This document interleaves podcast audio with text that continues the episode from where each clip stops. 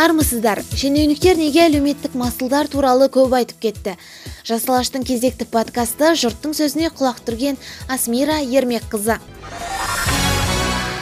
Біздің негізгі мақсатымыз халыққа қармақ беру балық емес.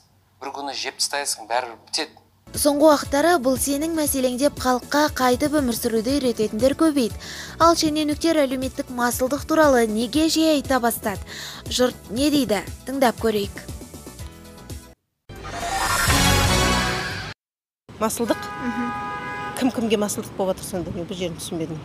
Ойбу чиновниктер не істеп жатыр екен масыл дейтіндей халық өзі күн көріп жатыр өздері жан сақтап жатыр әйтеуір тірнектеніп. Чиновниктердің мойнында масыл болып отырған ешқайсысы жоқ деп ойлаймын мен. Жоқ бұндай өйтіп айтуға қақылары да жоқ шығар ол кісілердің білмеймін енді отырған депутаттар бір миллионға дейін ақша алады.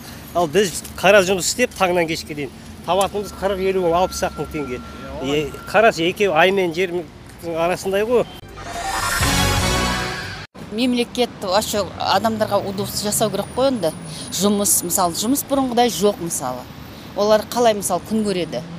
А пожалуйста если жұмыс тауып берсе мысалы өзіміз мемлекетімізде жұмыс болса әркім өз күнін көреді ғой. Жұмысқа тұру үшін барлық жерде ақша сұрайды. Өзім көп балалы анамын күніге тегі нетіп отырамын телевизорда көрсем тек түрін көргім келмейді. Сол дұрыс па мысалы үшін пенсионный возрастты көтеріп жіберді.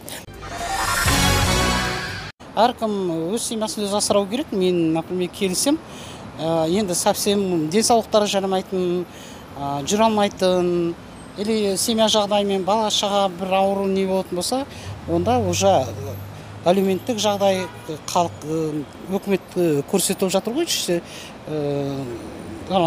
мүгедектерге жарым жандарға жүре алмайтын көре алмайтындардың бәріне өзі жағдай жасалынып жатыр ғой.